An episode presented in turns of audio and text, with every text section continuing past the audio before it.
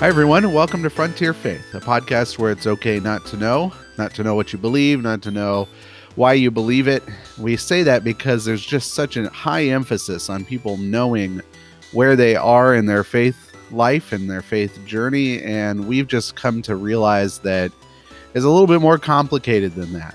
But what matters the most as we transition in the different ways that we think about faith, to live out our faith, is that we have others that are walking with us. And you have two here on this podcast walking with you as we try to figure things out and talk them through. And my name is Nathan Whitaker. And my name's Ryan Harris. And today we're going to continue our conversation on our project. We've been talking about our commitments commitment to difference or diversity, a commitment to unity, and finally a commitment to the process. We've also found uh, some goals that we wanted to follow, goals and the way that we live out our community life together and what we're trying to achieve. And those were the first three podcasts of this season, really of this year, too, of 2021. Uh, and we're going to continue that as far as it takes us. And today, we really want to spend some time and ask a simple question uh, What the hell are we even talking about? uh, what are we actually trying to do? Uh, we got the commitments out of the way because if we're going to do anything, we wanted to understand a little bit about what we were seeking and pursuing. But I think it's time for us to really start talking about some of the concretes.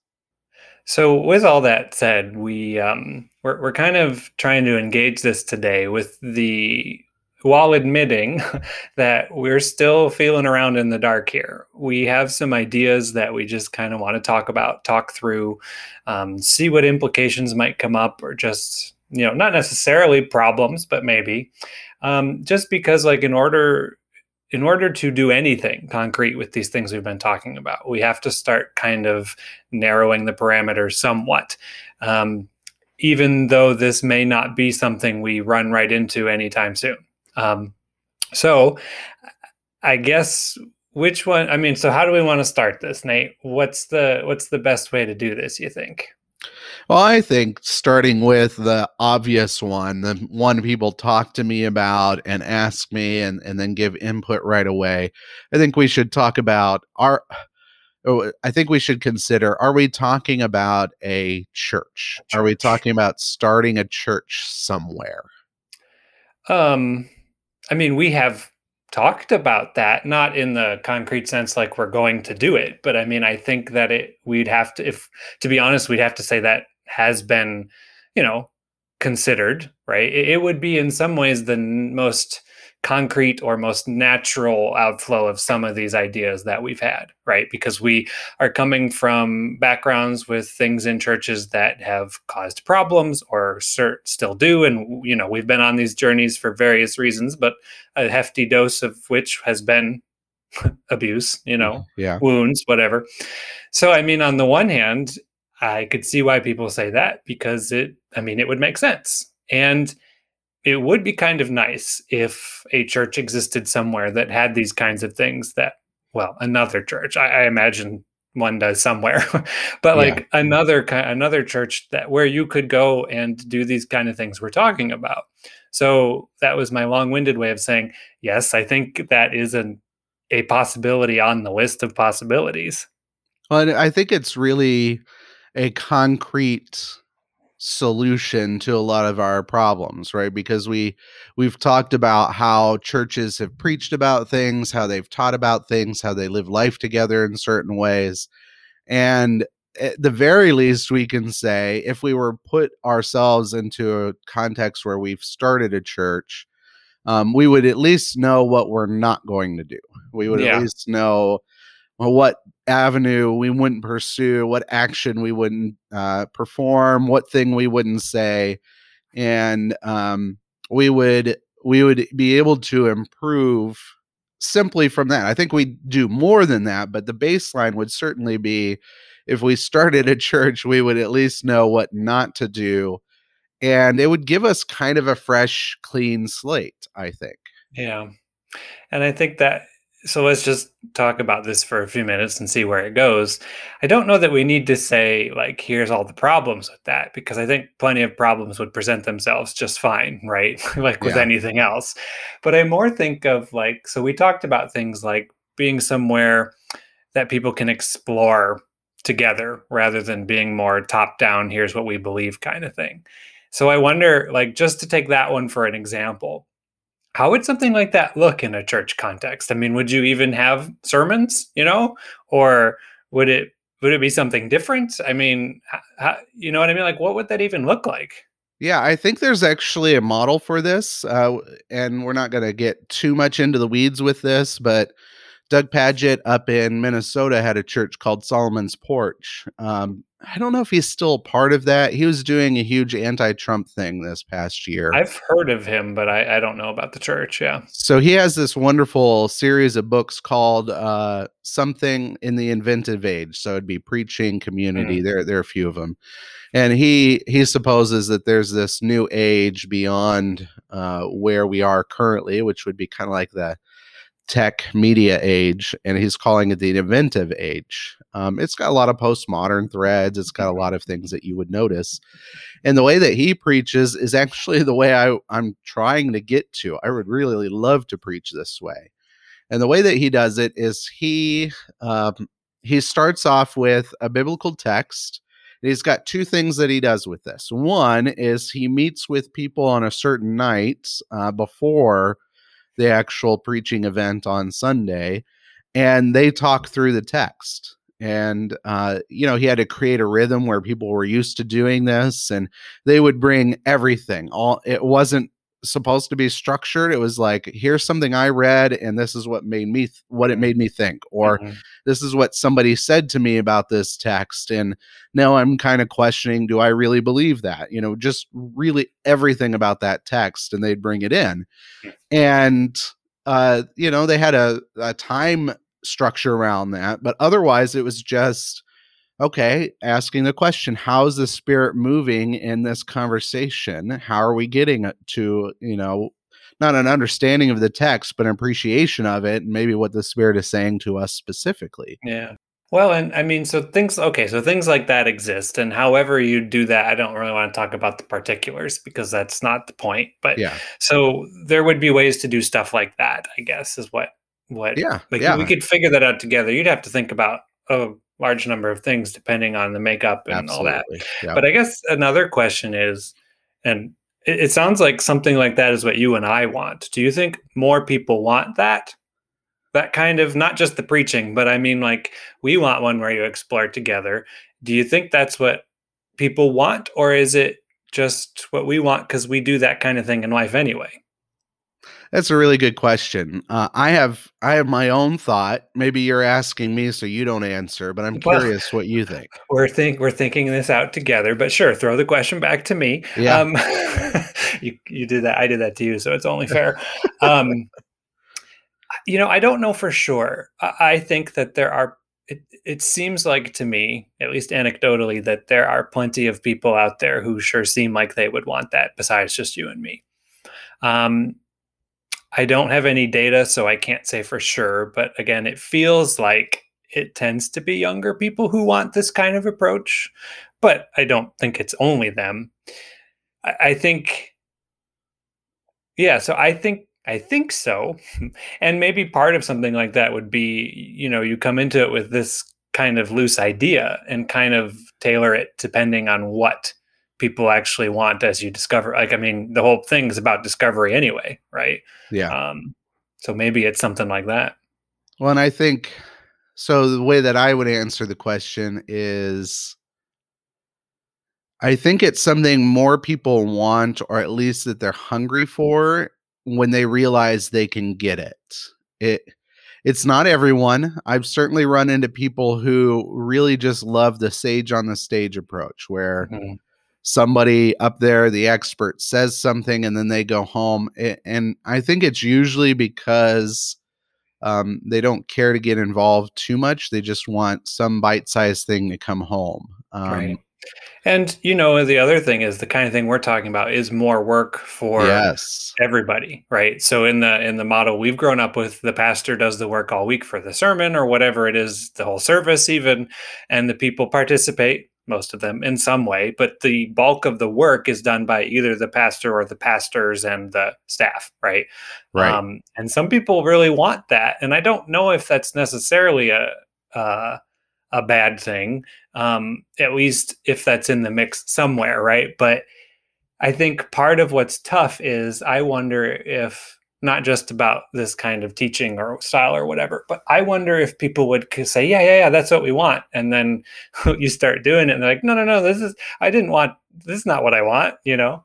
Yeah. Um, but again, I guess that's part of the process of the whole. I think it is because of some of the things we've talked about. You've got a lack of confidence that people are actually theologians, that they actually think and talk about God all the time, Mhm. um, whether they are doing explicitly or otherwise, and they need confidence that that that uh, you know it's okay not to know, as we say, it's okay to be wrong if that is such a thing.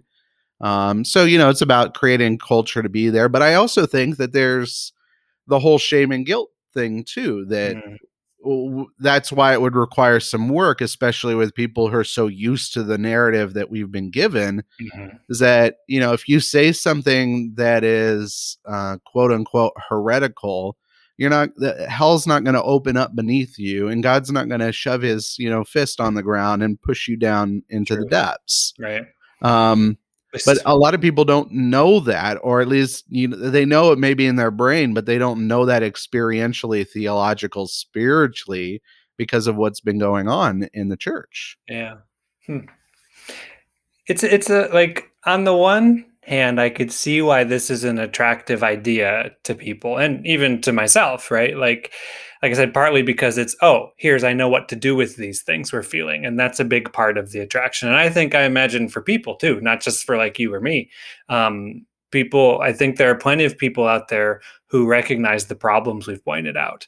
And so when you present them with, so here, we're going to start a church and do it differently, and it's going to be better. I mean, that's real easy to grasp onto um, and probably participate in. yeah uh, i mean it would make sense i think one of the challenges even if we don't have to go there necessarily yet but one of the challenges is that if we do a church then some of those you know uh what do i want to say those uh automatic behaviors expectations they come with Mhm. us as Mhm. we do that because you know we might crave something but you know if you're not intentionally moving that way if you're not like on top of it all the time it's very easy to just go back to the patterns that Yeah. we had Without even realizing. yeah, without even re- realizing it. So it would, again, not, nothing that we can't overcome, but it would be one of the significant challenges of a church because we're just so used to doing that. And if you bring a lot of different people into that church, Mhm. then you've got a lot of different ways of doing church where people are going to be expecting that that's going on uh, in this new thing. Right.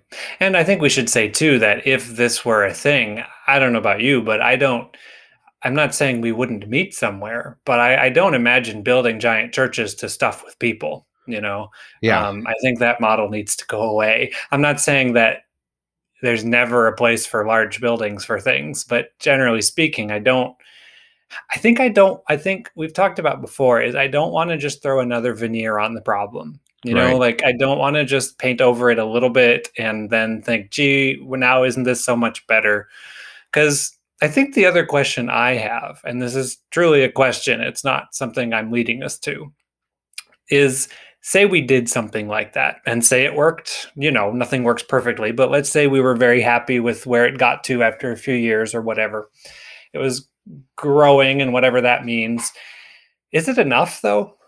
Um, and what I mean by that is like the kind of problems we're talking about are not um, unique to the churches you and I have come from or the people who are listening have come from.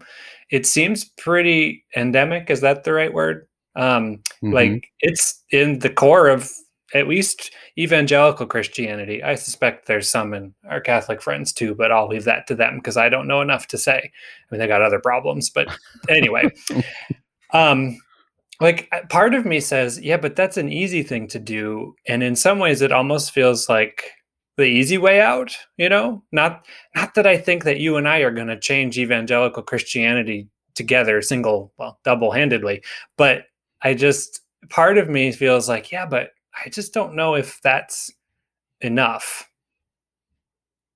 Yeah, like so the thought that goes in my mind is to answer the question, what the hell are we doing? Are we trying to create an oasis for some people eh, eh, you know forgive me it's not going to be an oasis but you know what i mean it's like is there a refuge from what christianity has become? Is that what we're trying to do or are we trying to do something more? I mean i think it also depends on and we don't know yet what do we think god is calling us to do? You know i i went for just think two years, I went to a very small church plant with some family members and, and, a pastor we all liked. And they ended up calling it Oasis, right? Because that was the idea.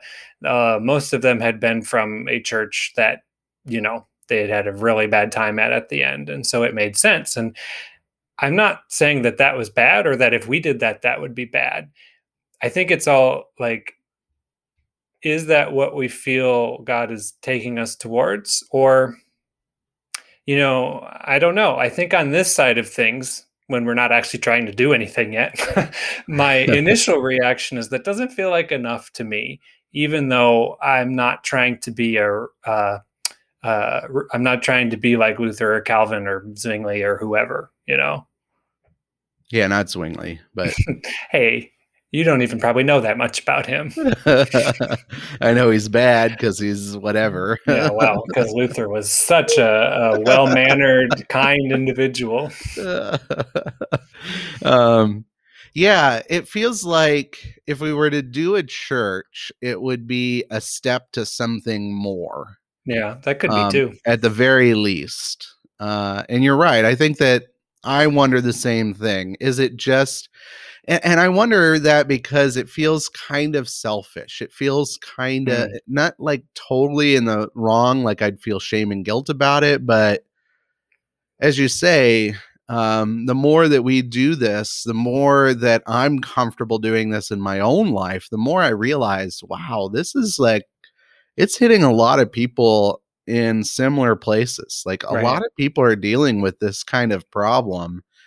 And if we're going to not that we're going to correct everything as you say but if we're going to just do something for ourselves i think we're missing missing something well yeah because I, i'm just thinking about this as we're talking is because my goal with all of this is not necessarily to get people to go back to church right i, I mean that's fine if they do and I, there are good churches out there few and far between, but they exist, right? Feels like few and far between. I've not been to all of them. Um, but, uh, you know, like the, for me, the goal feels more like something along the lines of, I want people not partly to know that the gospel and Jesus are not like they've been taught, but not just to know it, but like to actually start experiencing the kind of love we were told we were but we were doing the whole time growing up, and then we all found, wait a minute, this has gone off the rails here. Yeah. Like, does that make sense? Like, I don't honestly care if people sit in chairs or pews or whatever at a church again, as much as I it's it's it's deeper than that right? Like that's again that feels like a very surface issue for perhaps a bygone era. I don't know. Um i think things have changed so much that i don't know that that's what i want to go back to. Yeah and if you think about it like even I, I love this. You already said this, but what really the bygone era triggered in me was what would the end game be for this? Would yeah. it just be to like, are we thinking about having uh, home churches throughout the entire United States? Are we thinking about having a mega church? I think both of you kind of you know get disgusted thinking about that as yeah, a possibility. No thanks, hard pass. but what are we? What's the end game here? Is the end game you know that one little church in a little area does something and it's not that you know i'm seeking glory i'd be happy that that those lives of those people change but and like you said that could be something that you start at but don't end at. Yeah. Yeah. I think that there's something more going on here and uh, i wonder if people are uh, not maybe not now but will be if we were to do something like this and actually have a concrete idea, they might be looking to us to to figure out some of these things of how they can do it in their own place, especially right. if it were to be successful as a little church somewhere. Yeah, I I, can't think of a good metaphor, even though we usually come up with plenty, most of which fall apart at some point. but it feels well, maybe this works. I don't know. It feels like we we're not trying to build something. We're necessarily. I think we have to start with the healing part before we can like I feel like that's that's getting ahead of ourselves because like with um you know with hospice patients for example you don't go in there trying to like uh, get them to walk again right and I, I don't know like maybe that doesn't quite work i think that's not right but actually just take that part out that went the opposite of where I was thinking. Okay. I'm trying to say something like I feel like we need to be um, helping people recover, and it's too soon to start talking about building something. And by something, I mean like whether it's buildings or not. Like I think we're more in the immediate need of people are hurting right now. What do we do? One of the things I'm struggling with here is that whether it's a church or not, some of this still feels cart before the horse to me. And what I mean by that is, um, I really think we're in more of a triage state. Um, I look around at the stories we've heard and we encounter some like some of the ones we've had on here or just our own or whatever. And it seems like people are like in terms of the in terms of conservative Christians, evangelicals, however you want to classify that, it seems like we've got a pretty big uh, wound that's bleeding and we can't skip like you can't skip that part if you're trying to save somebody mm-hmm. right? You can't you can't just put a band-aid on it. You can't say okay they're bleeding out but i'm going to fix their broken leg first right? I, I don't know like i don't know if it feels like that to you but to me it kind of feels like that's where we are.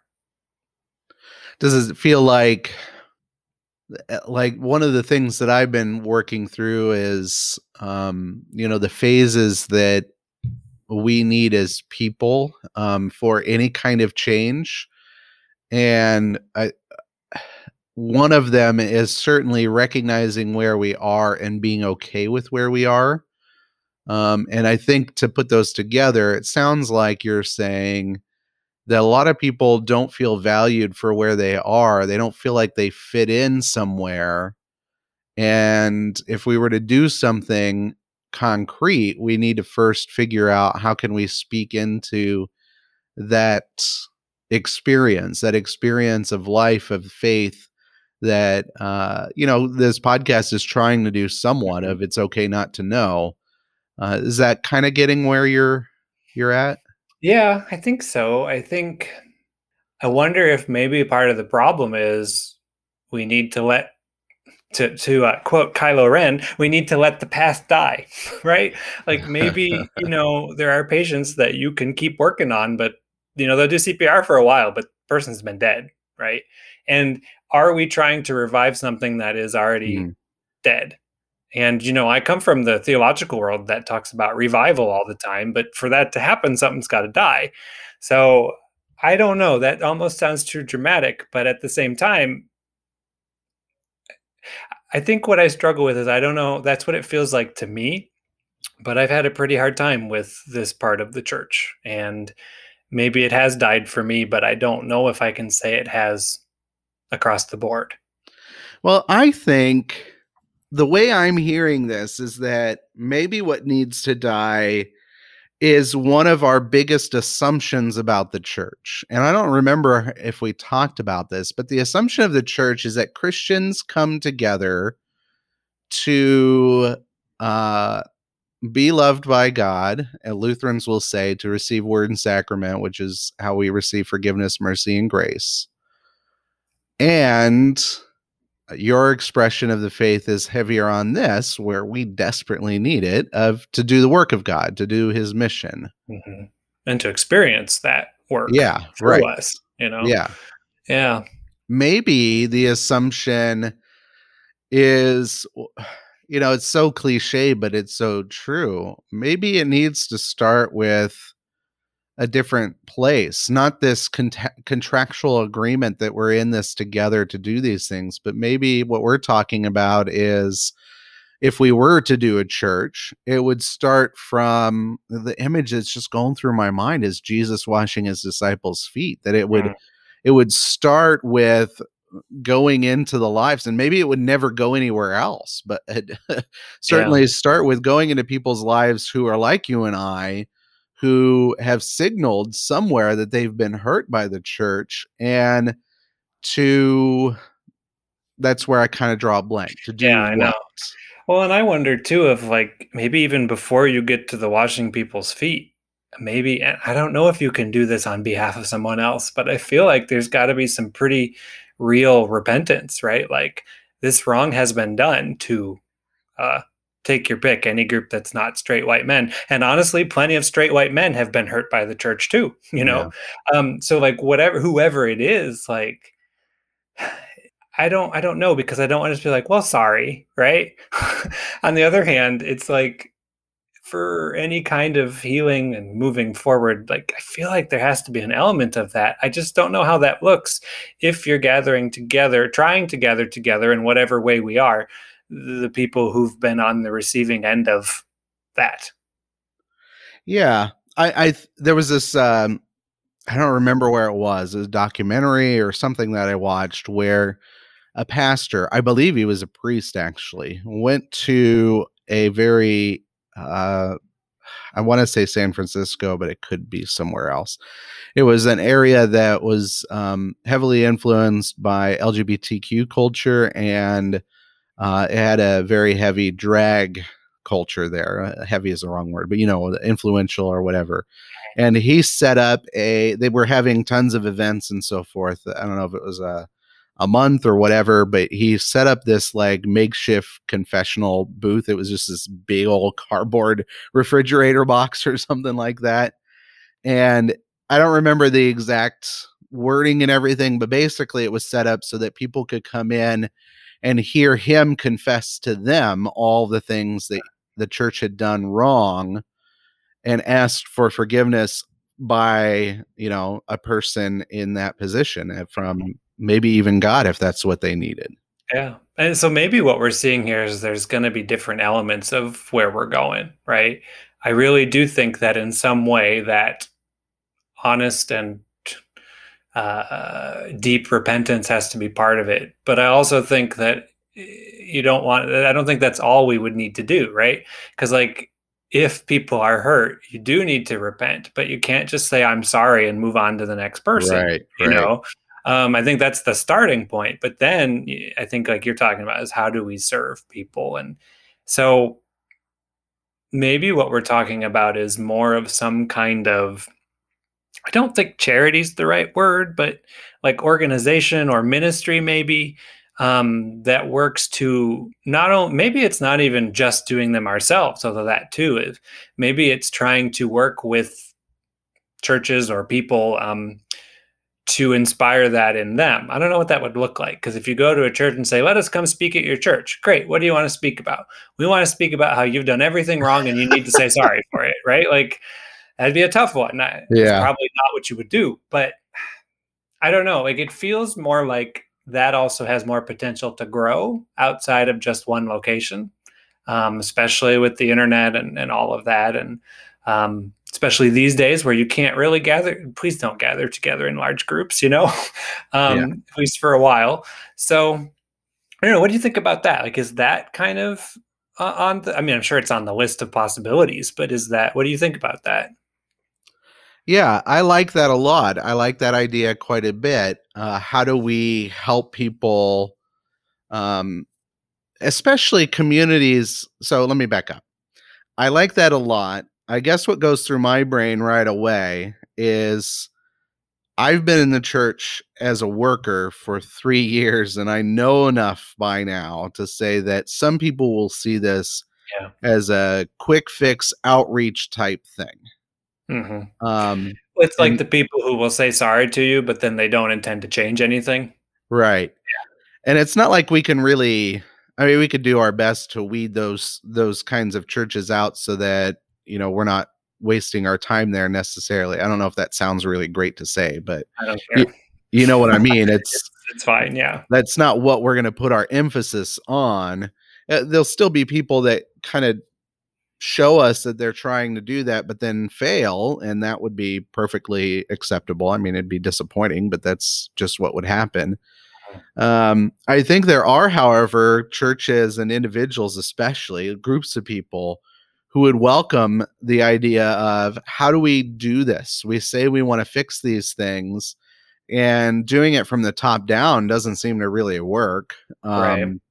So, how do we do this in our own lives? How do we do this in our own churches as you know ministries that are guided this way?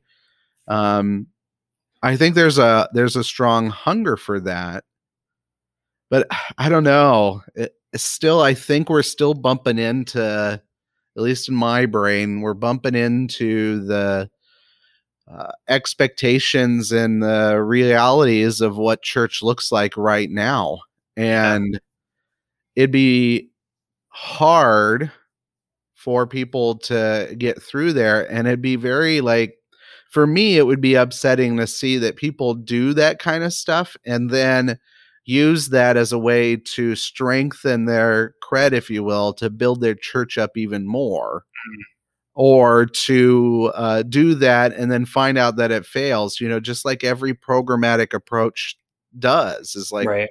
We're going to try this and see if it actually works. I think that's one of the dangers. And I went straight to the negative. I apologize, but No, that it's is okay. the um, danger I thought of. Well, and I think we should say too is I I don't envision something like that. Like we're not exterminators either. So like the goal is not to smash churches who won't do these things or you know like Right. say bad things about them outside of on the podcast. No, um, uh, yeah, like so. And maybe that I think that might be why like this isn't quite it either. It almost feels like we're trying to do something that's going to be a Frankenstein of a lot of different things.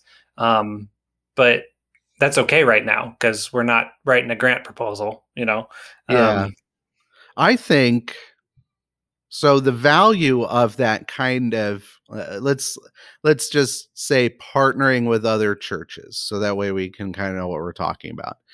If we partner with other churches um, or churches, period, uh, I think that probably comes after some practice and some development of what that really looks like. It Mhm. feels very much like uh, we're still in the experimental part of this and we don't have a lot of i mean we know a lot of what not to do type things mhm.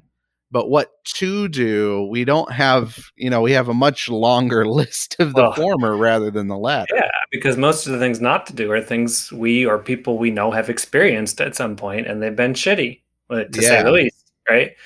Um, so maybe to circle back maybe i was taking us too far into you know little little things that we can do either gimmicky or not but maybe it's right now it's a place where um, whatever we do concretely has a component where we kind of test the waters and see where other people are affirm that it's okay you're you're still christian you're still lutheran you're still a pentecostal you're still whatever um, and there's a place where you can explore this hmm.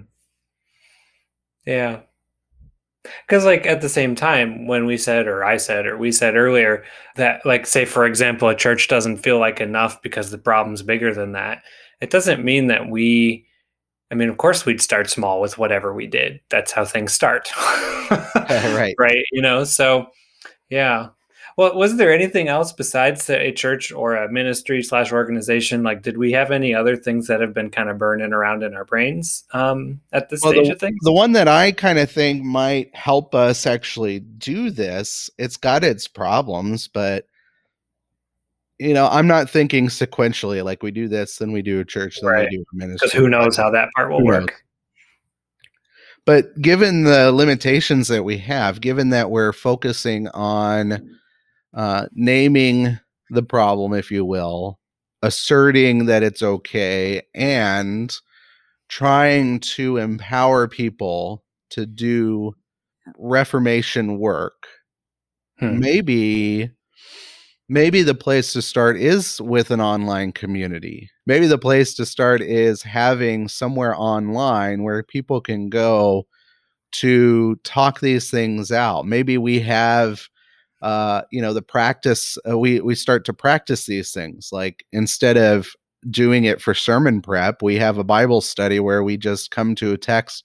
We're reading through the bible at my church and we are starting at the beginning and this was the second week. So we had chapter 19 of genesis which is just a delightful chapter of lot um, being you know in the sodom gomorrah and Did you read those chapters too? Yeah, we read them all. We're reading straight through everything, Wow. and then what? What you know?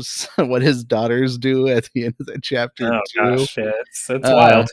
You know, what if we had a conversation? I, I, we don't have to jump into the deep end like that, but we could have a conversation about chapter nineteen because it's a really tough chapter. We bring a lot to it. I don't know. It seems like maybe online is a little bit and a little bit more flexible and allows for a, a further and more concrete exploration of this stuff.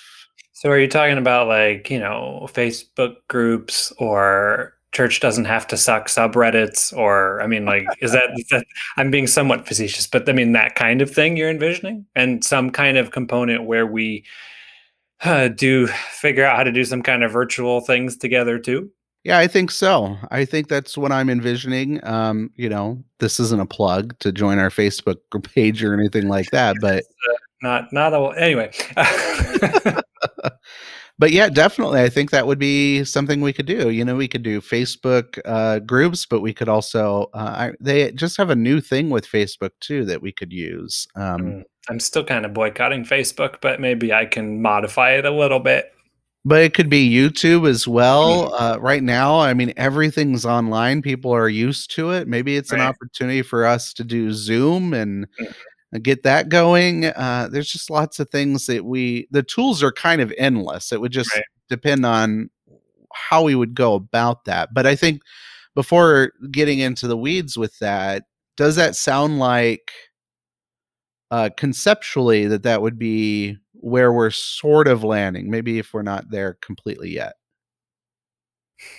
I think that given where you and I are right now, and where I think most of the people who listen to this podcast are, and honestly, just where the whole damn world is right now, like that seems not, I, don't want to say the easiest. What I more mean is that seems the more natural way to go while we're still trying to figure things out, right? Um, because part of that whatever that looks like would be us doing exactly that. And hopefully it would also be people who are not just you and me trying uh, you know giving input on this. Because well i guess you and i kind of already do that. Uh, yeah. right? So I, I guess yeah i think so. I, I think we'd have to figure out where that would start too. Um, but I think that also has good potential to develop into other things, whatever those things may be. And it's um, also very flexible to start over, should that be required. You know what I mean? Like there's just a lot of flexibility there, um, a lot of freedom that is probably important for where we're at in this kind of thing.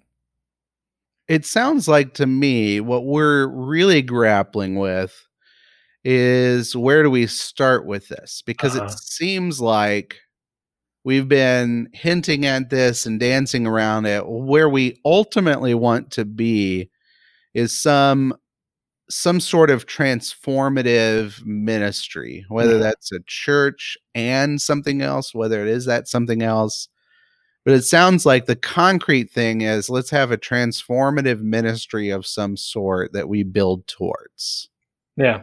And I think it, it kind of fits with our whole thing of we're, I mean, we're, the whole thing is about exploring and flexibility and forgiveness and all that. So, like, I think this kind of thing lends itself much better to that than just trying to start a church somewhere you know, partly because I also don't want to live in your state and you don't want to live in my state. So, you know, we'd have to go somewhere else.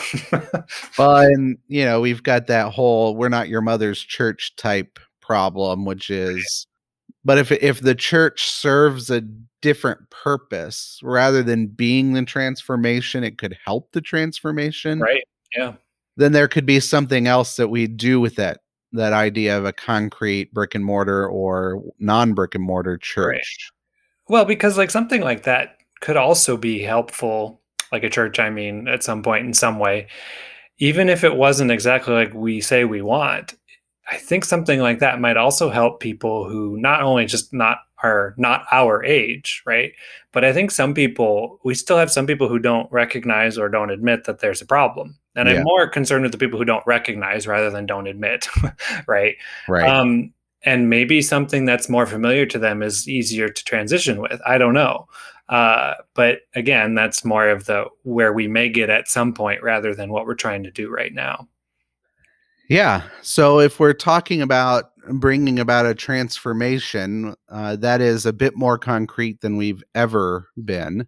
Mm-hmm. Um, a transformational ministry, asking the question, where do we start?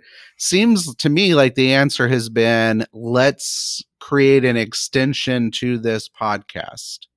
This is where I think it could go. Mm-hmm. Uh, an extension of the podcast. So if we talk about a certain subject, we start to have people we invite people to do that and they start to you know talk about it with them and their friends and we bring it online um, to have that conversation whether that's through discord nights where we would mm-hmm. talk online whether that I, I, think it'd be a combination of a lot of those tools of mm-hmm. here's a food for thought youtube type uh, production mm-hmm. and more uh, and that would be what we dedicate ourselves and i think initially it'd be kind of slow like this is what we dedicate ourselves to talking about for this month or this quarter um, and then if it were to pick up steam then we could talk about things a bit more well talk about more things right and i mean faster, maybe maybe it would start with something like gathering people together to share stories like we've been doing on the podcast you know and mm, yeah. I, I don't think that's what it should be forever although there's probably a place for that as people you know join or whatever. But I think maybe that maybe that's even a good place for us to start of like yeah not like so much that. in a emotional voyeurism kind of way uh, you know it's not that we need to hear people's pain necessarily although we can and that might help right and it's not like therapy that I'm talking about it's more just about I think giving people space to like create and craft and present their narratives in the way that they need to I think, which has been missing for most of us in our church or spiritual existence, right? We've been given narratives that we have to live as, follow, believe, and then for whatever reason, we don't. We can't. We aren't, you know? and maybe part of what we start with is something like that. Yeah, I was thinking the uh so NPR I listen to NPR whenever I do listen to the radio. Usually I listen to podcasts, but NPR has this wonderful program called uh, The Moth. Have you heard of that? I think that's what called it's what, called. Sorry? Oh, Moth? I've heard of that. Um, Daniel's really into that. He uh, he's yeah. So I've heard of it. I haven't listened to it in detail myself. So it's uh it's an hour on NPR where they let people share stories for them for uh all sorts of things, whether that is uh, with racial injustice that they've experienced, all the way down to you know a little craft that they do and how that's brought meaning to them in their lives. Uh, we could have something akin to that, like a religious moth. It wouldn't have to be as vulnerable and so forth as that, but you know, we could do that through Discord or through Zoom or whatever. And I, I really like yeah. that idea. Let people have a, a moment to share those stories. Yeah, in, that, in whatever way and depth yeah. they want or need to, right? Maybe it's right. at the beginning, or maybe always it's just like, hey, my name is Margaret, I guess. And, you know, I experienced some really bad stuff in my church and I was hurt and I you know, I'm trying to sort that out. And maybe that's all Margaret says at the beginning. You know, like it's not yeah. it's not so we can write a book and send it off somewhere. It's just like giving people freedom and space like we've talked about to really figure out what they need to say, do to heal, you know, how they need to express themselves. Or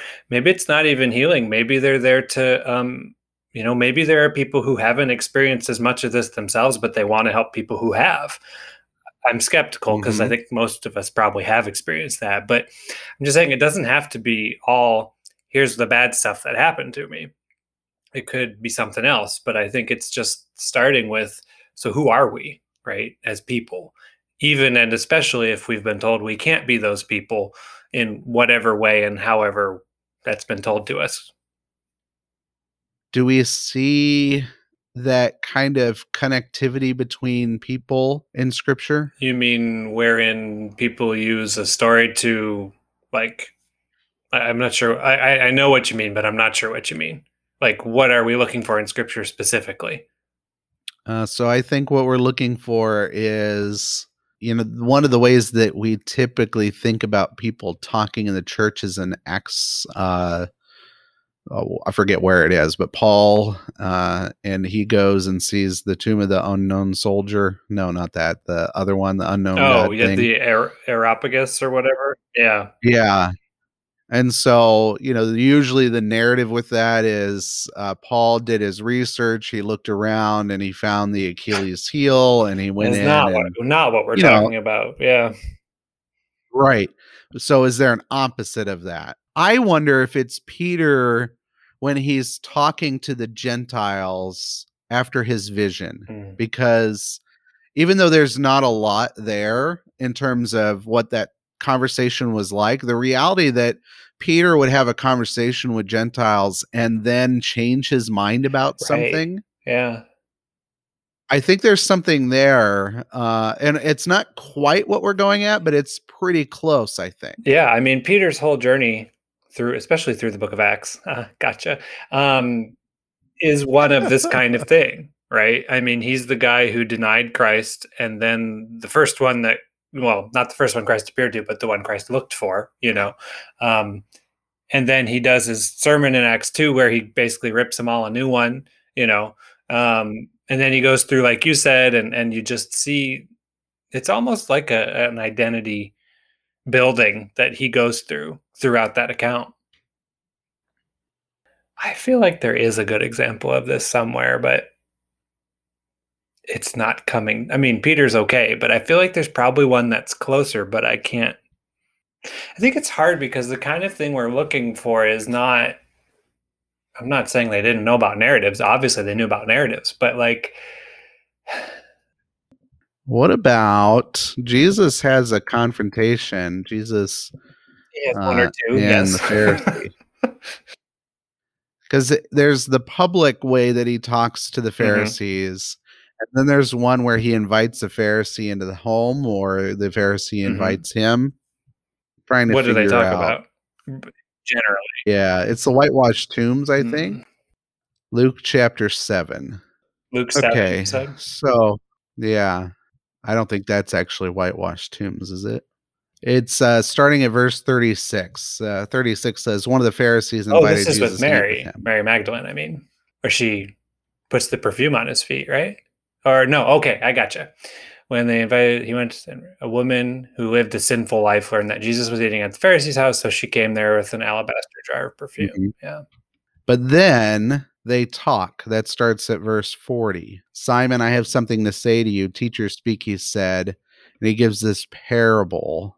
Hmm. There's something in all these, but I'm not sure how to bring it together. Yeah. I mean, it's it's sort of there. It's just because we're kind of looking at for someone who has had their entire identity switched because someone gave or God or Jesus gave them the space to do so, right? Um, helped them do so. And so, like, yeah. I mean, on, on one hand, you could say Paul, right? Because here we have Saul who ravaged the church. God appears to him in the sky, right? Blinds him, sends someone to help him out. and then name change takes place, right? hmm Or what about well, I say what about Jacob? It's always Jacob with me. Um, you know, because of the name change and the grappling and all that too. But I don't know, all of that's not really what we're talking about. I think I think at least for a starting point, John 4 is a really good example of how Jesus reasons and talks with somebody and gives them that room. I, I think that I, I don't think there's any way around that. Uh, Jesus is very soft in this. hmm He doesn't say, you know, he doesn't call anybody a sinner or anything here. He is helping her discover what she already feels is going on. Yeah, I wish it told us more about her. Because all we know is that, you know, she tells all her friends. Many Samaritans believe she's in. She's the first one who hears the secret, right?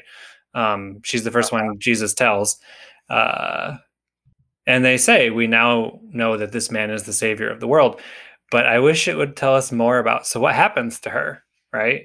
Does she? Does her life change? Not because I I want to know if she was still sinning or not. I just mean like what happens after that.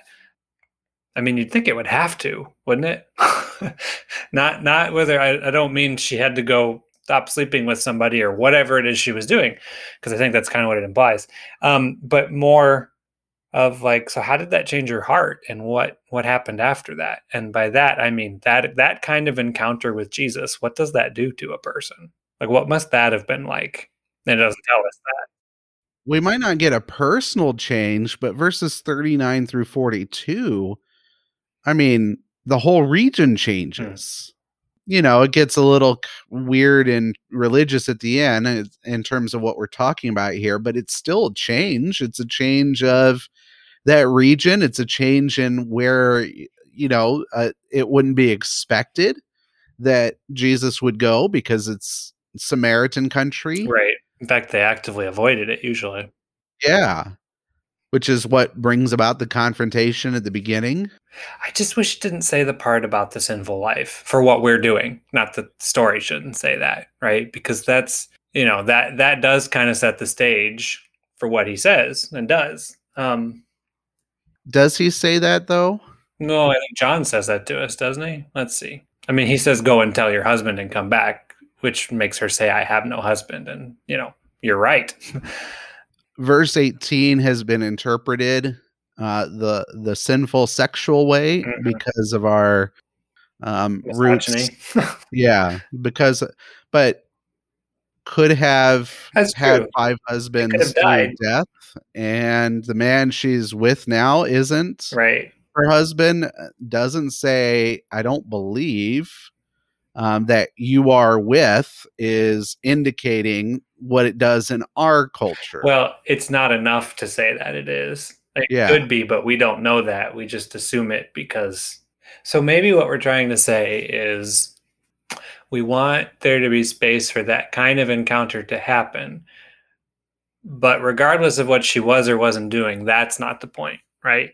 right We're not talking about people need to confess things, I guess, unless they want to, but more of the idea that, like, you, Jesus will talk to anyone about anything.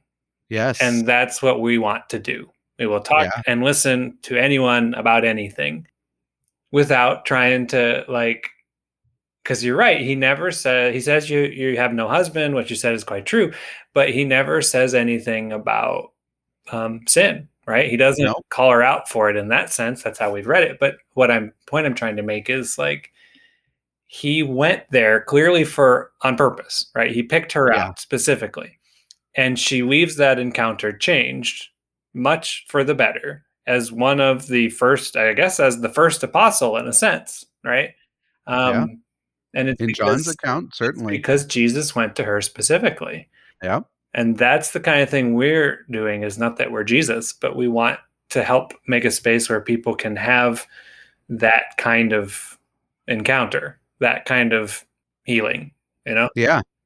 Verse 10 is the one that, uh, verse uh, 9 and 10 is the one that really draws me to this, is because there the Samaritan woman asks, Why are you talking to me as a Jewish man? Uh-huh.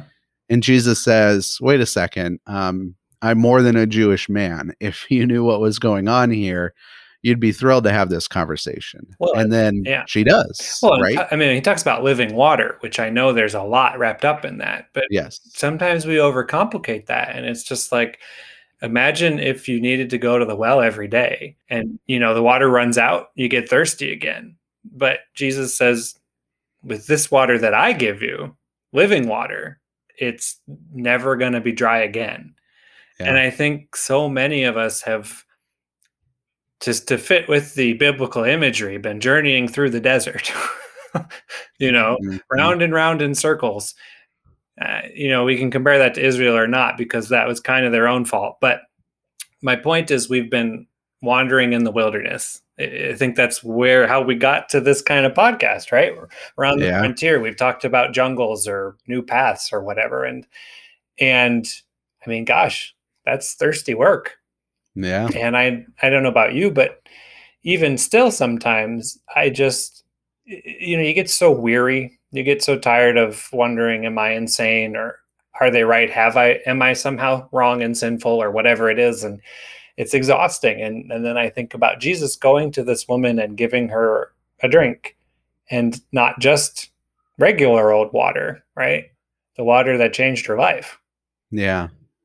I think that's a really good one to be at.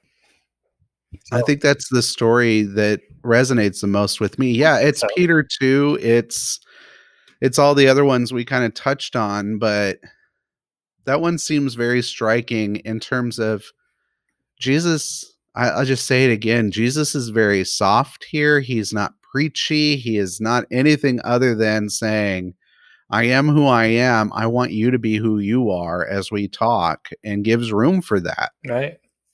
Right. And to someone who he shouldn't have gone to.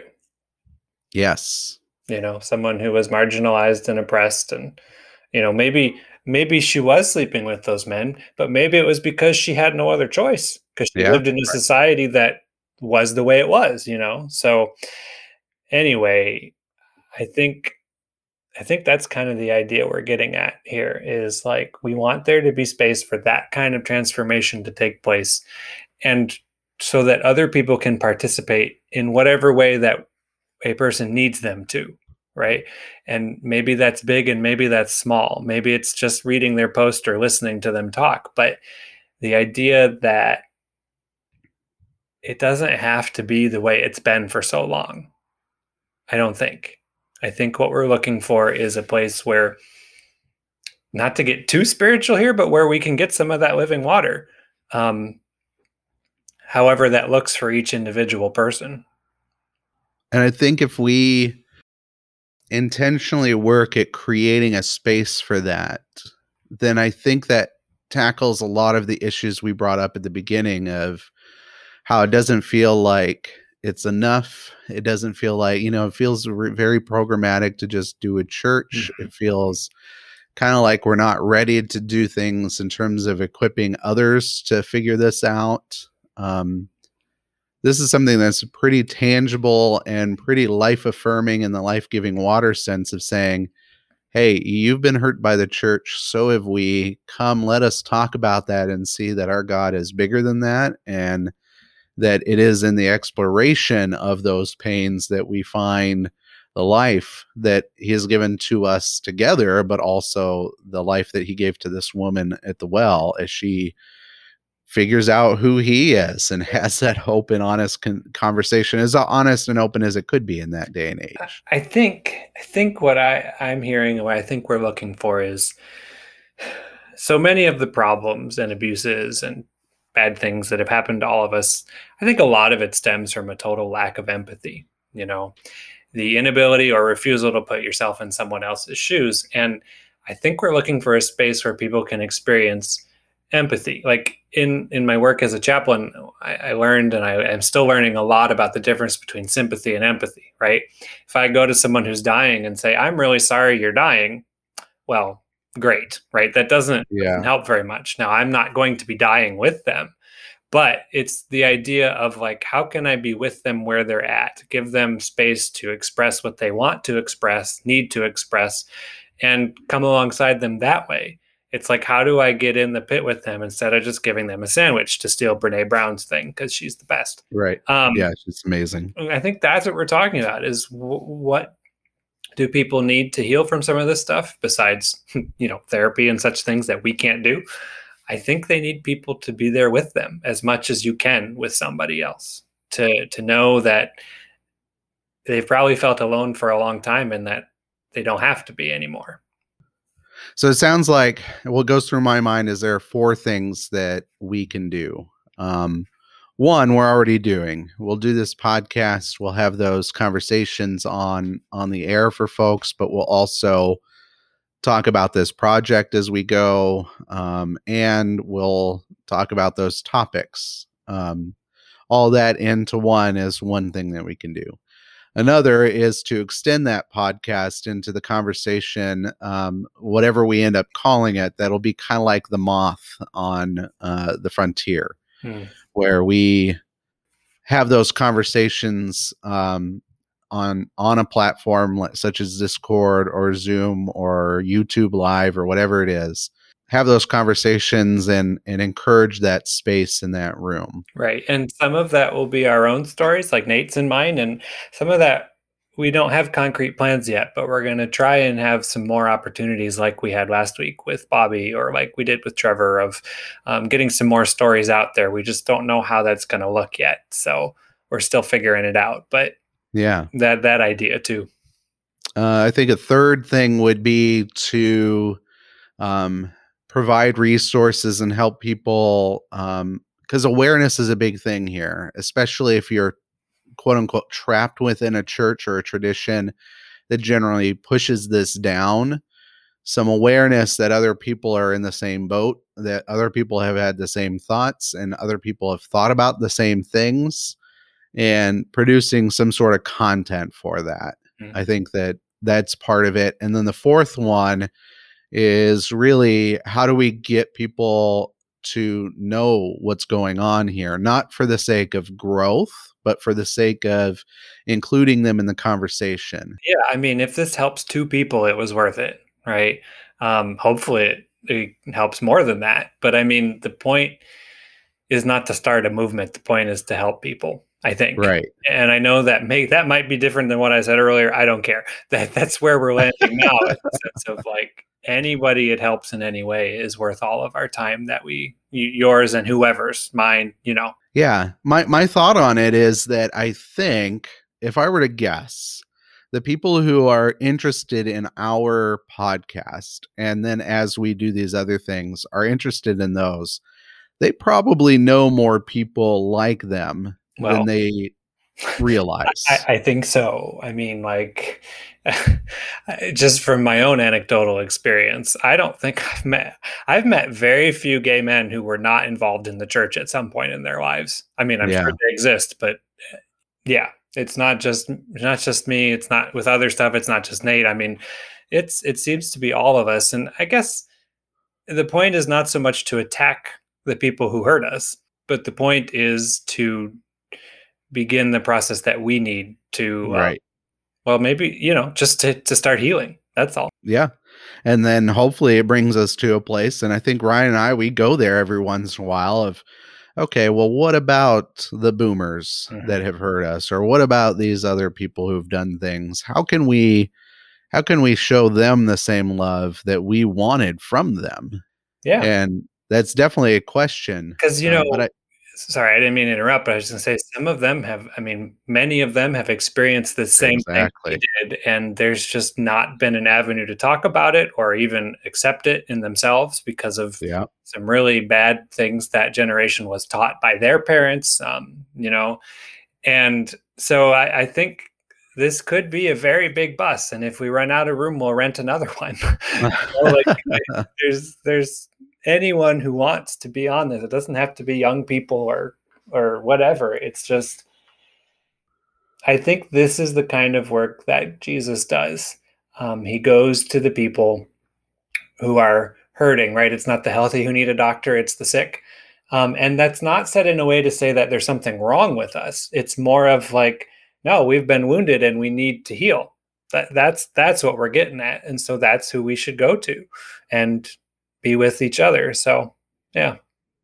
As we do that, we see other people are hurting too, because as I said, and you agreed, there are probably a lot more people in our lives that share this than we than we would realize without looking. It does require some looking because we're all very good at hiding within our heritage, our churches, and so forth of hey and i think that's part of what's going on with boomers is they're so used to this it's like we've gotten used to the abuse and the problems and so on and so I mean, forth. abusive relationships tend to do that to people yeah. you know? And so uh, where can we find that? And the whole point of this last little piece is you know that community aspect uh, yeah we want to have resources we have we want to have opportunities for people to talk but I think in order for this to actually develop into something and and first of all to be something, it has to be a place where we welcome people into some sort of community where we're connecting with each other and we know each other because we have to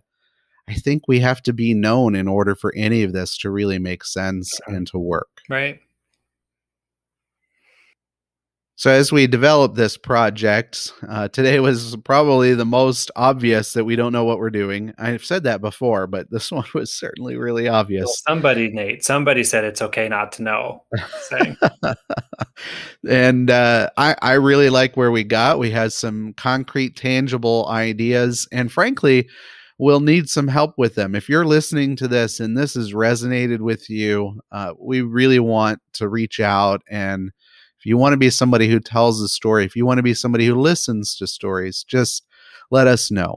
Uh, and we'll get into how you can do that in just a bit. But I want to give that summary so that way, since we did flounder a little bit, uh, that way we're clear. Um, as we talked about this, we talked about maybe starting a church, starting an organization that helped um, others, but we realized that we're probably not ready for either of those for lots of reasons, but most especially because doesn't seem quite right for where we are right now. What seems right for us, at least at the recording of this podcast, um, is that the best place to start is to do something uh, together online um, and through the connections we have. And we came up with the four things that we would like to do. We would like to, of course, continue this podcast and talk about those things. We would also like to extend this podcast in the two ways that we're trying to communicate on this podcast. The first is uh, to share those stories of what makes this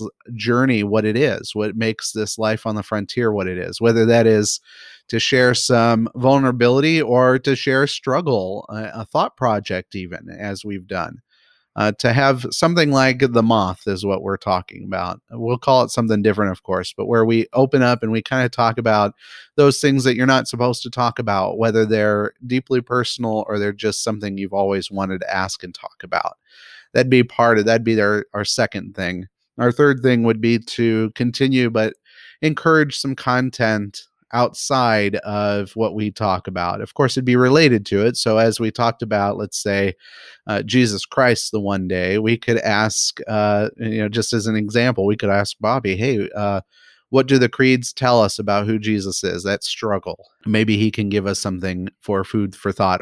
Uh, and then finally, the fourth one is we really want to create a community of sorts. We don't know what that looks like, of course, just yet, but for us to really do any of this, we have to be known and know that we're known and that we're cared for and we're loved, that this is a safe space and a place where we can explore. So we have those four things. We have the podcast, we have the moth, uh, religious thing, we have more content, we have the community.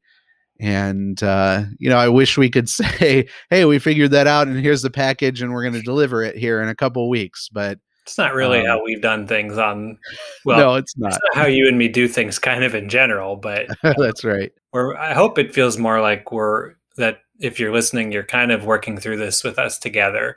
That that's the goal, anyway. It's yeah. we, we want this to be not just two dudes, um, you know, pontificating about everybody else's lives. It's just kind of how we've discovered, and we hope that you've been able to discover that those things with us.